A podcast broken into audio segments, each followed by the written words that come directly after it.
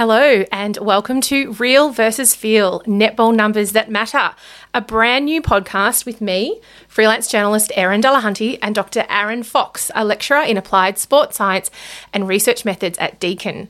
Last Super Netball season, we hosted a series for the Melbourne Vixens, taking a weekly look at that team. But this year, we've gone out on our own and we'll look at the numbers that matter across the entire league each week. We wouldn't be here without our major sponsor, All in One Property. If you've ever purchased property, you know it involves tons of paperwork and stress. You've got to sort conveyancing, finance, and insurance, and that's if it's a simple deal. All in One Property can help handle every step or just one. Visit allinoneprop.com to learn more. Now, I'd like to start by acknowledging I'm recording on the lands of the Yorta Yorta people in Echuca, and Aaron is on Wadawurrung land in Geelong we pay our respects to elders past and present. It's time to welcome my mathematically minded friend Aaron. How much have you missed me, Aaron? Look, Aaron, it's been a long off season without you. But now that we're back, I'm looking forward to reviving all the hits of last year, like the lack of defensive statistics in netball and the overpowered nature of the super shot. Brilliant. Uh, so, yeah, looking forward to the year. Love it. So, let's get into it. The first centre pass of the season will be taken this Saturday, March 18, when Collingwood and the Swifts face off at John Cain Arena, which now, of course, is home to a gorgeous statue of netball icon Sharelle McMahon. Then there's the grand final rematch between Fever and Vixens in Perth Saturday night. Lightning versus the Giants on the sunny coast on Sunday, and then finally the Firebirds host the Thunderbirds in Brisbane. Now, I think we'll zoom in on the Thunderbirds first, Aaron, because last season they were fascinating statistically speaking. They were essentially the best team defensively, but the worst in scoring. Is that right? Yeah, I think you're pretty spot on there, and it probably fits with where they ended up sitting on the ladder by the end of the season. So you would be hard pressed to argue that the Thunderbirds didn't have the number one defense, statistically speaking, last year. They were miles ahead of anyone else in the competition when it mm-hmm. came to causing turnovers. They had 242 gains across the season, and the next closest was the Vixens at 181. And this equates to averaging about four to seven more gains than every other team across competition in 2022. Huge, such a difference. Yeah. Yeah. And they also allowed the least goal attempts of all teams across the season, which is obviously helpful because it's going to limit your opponent's scoring, the less chances they have. Uh, but on the flip side of that, you'd also be hard pressed to argue the Thunderbirds didn't have the least impressive attack in the yes. competition last year. Yes. Uh, they had the most general play turnovers per game out of any team in the competition. And you contrast this to the grand finalists, the Vixens and the Fever, who had the least. So minimizing turnovers is likely a big key to success in Super Netball. Mm. And while they allowed the least goal attempts, the Thunderbirds also took the least goal attempts out yeah. of any team. Yep. And to really compound on that, despite the large number of gains the Thunderbirds had, they were the least efficient team in converting these to score. So getting the ball back from their opposition, but not necessarily doing a lot with it. So frustrating for their fans last year. But we already know, right, from Team Girls Cup, though, that the Thunderbirds are a very different looking outfit this year. I mean, especially in attack, the signing of um, English shooter Eleanor Cardwell was probably the biggest coup of the off, season. And having her in that circle, along with Lucy Austin, as well as having Tippah Dwan and Georgie Horjus to call on, should really see them improve in, in volume and accuracy, I would imagine. And then the defence end hasn't, you know, essentially hasn't changed. You've got Shamera Sterling and Latanya Wilson in there, you know, who've got a lot more experience now, Commonwealth Games under their belt. They've looked as scary as ever at the preseason tournament Team Girls Cup that we saw a couple of weekends, Aaron. Yeah, I mean, across the preseason, that Thunderbirds defence still seems to be firing. Uh, when you look at the statistics from the tournament, they led the way in generating turnovers, where they were equal first with the Swifts in this category and they still led the way in limiting goal attempts by yeah. their opposition. Uh, and then on the other side of the ball, there is perhaps some hopes for a revamped Thunderbirds attack based on the preseason statistics. So they didn't have the most general play turnovers out of all teams. They actually had the third least. Brilliant. Out yeah. of everyone. So they're taking much better care of the ball. Still some improvements made in converting the gains to goals. Yep. Not the worst, but yep. still not the best in this category still sitting about 20% or below the Fever and Vixens. So a bit to improve on. And you did mention Eleanor Cardwell there, and mm. she had some some pretty good numbers at the the preseason tournaments. Um, if we sort of extrapolate to how much she played up to 60 minute games yep. in the regular season, mm-hmm. uh, you know, she's looking at giving them about 40 goals per game. Um, Oof, they'll take which, that. yeah, you'll take that. It's it's not right up there with the best in the league, but um, it's enough given, you know, perhaps the slower pace the Thunderbirds play at.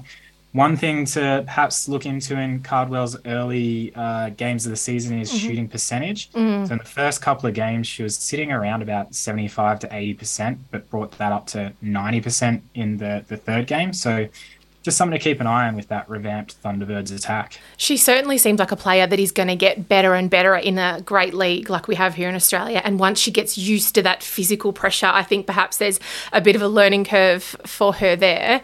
Um, now, next up, I'd love to have a look at one of our favourite stats. Um, you mentioned it off the top the gains to goals, which I always feel is just intrinsically linked to a team's success. Which side was the best at doing that last year, and who was the worst also? Well, the Vixens led this stat in 2022, converting about 71% of their gains into goal scoring um, so good. at the other end. Yep. And so this was like a real weapon for the Vixens, as they were also second in the league for generating those games. Mm. So they were effectively the best team in turning their defense into attacking opportunities. Um, and then just below them, you've got the Magpies at number two for gains to goal percentage at about 68%. And the eventual champions, the Fever, were sitting third at 65%. And perhaps, I guess, just a bit of an ominous warning from the preseason with the Fever was that they improved upon this and actually led all teams in this statistic at 75%. So, you know, the Fever's already a scoring powerhouse and it could get even that. better if yeah. they keep this up.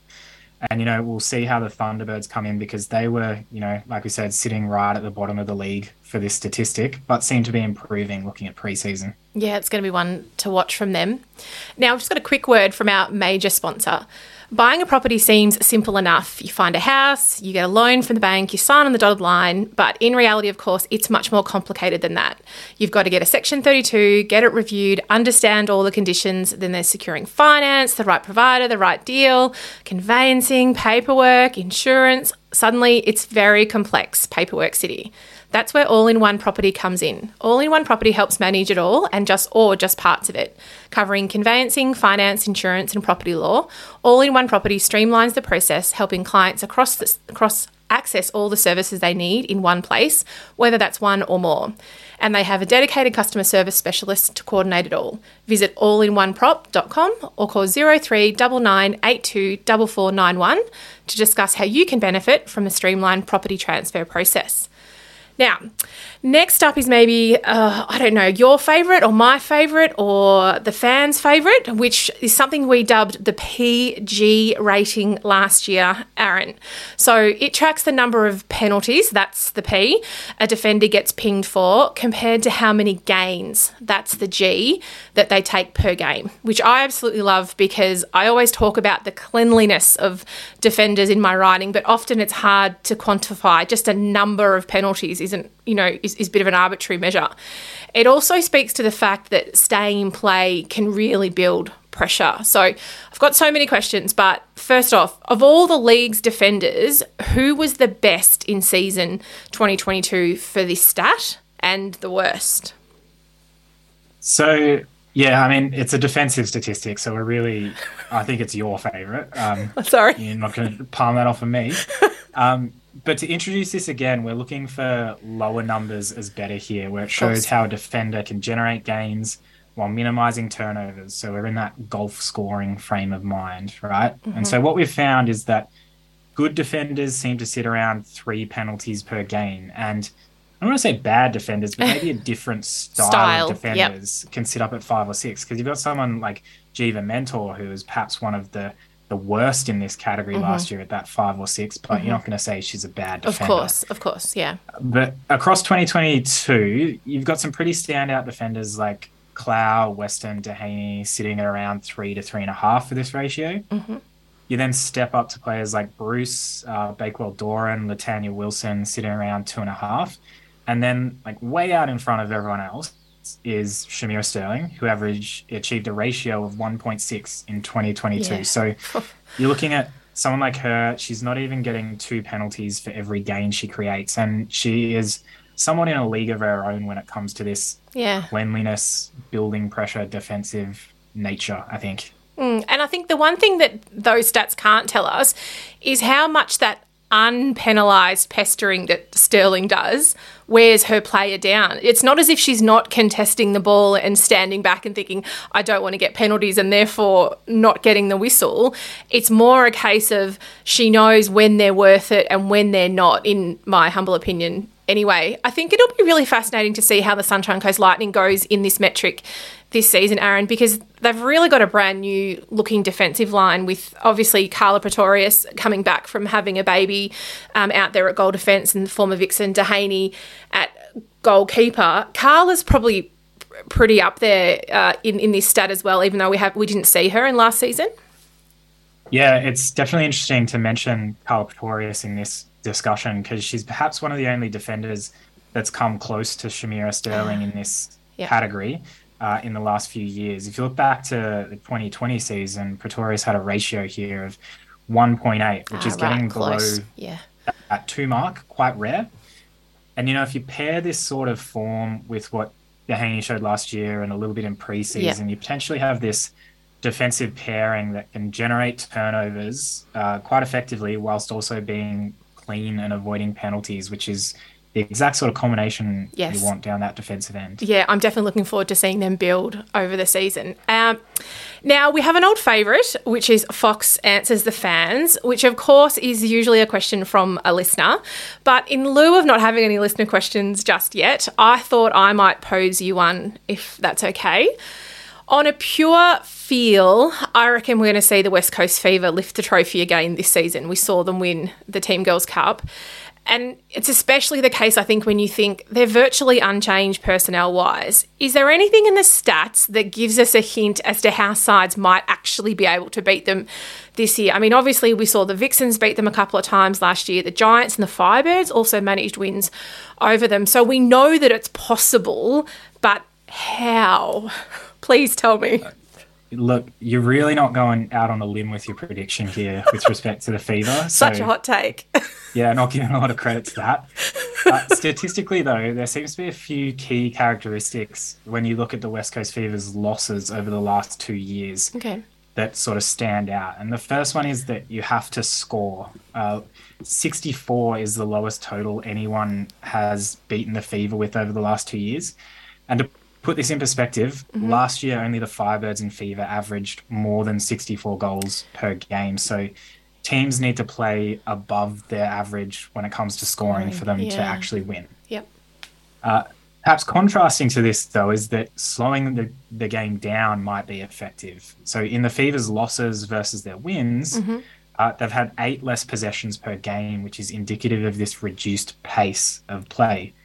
And another indicator of this is that they had 10 less circle feeds per game in their losses, which mm-hmm. is effectively reducing their scoring opportunities. Yep. So, Yep. slow the game down, but also score more. It's a bit conflicting, but Yeah. if you can do that, you you're probably getting close. Yep. And then the last point is to keep the game close. When you look at the Fever's average winning margin over the last two years, it's been about 11 goals, which Yeah. is you know, a decent margin. Yeah. But I think you can imagine once they're out to a lead with the uh, attacking, I guess, players they have, it's Yeah. probably unlikely you're going to be chasing them down. Yeah, I mean, slowing the pacing and keeping close sounds easy enough, but as you say, doing it in, in reality is probably a different thing altogether.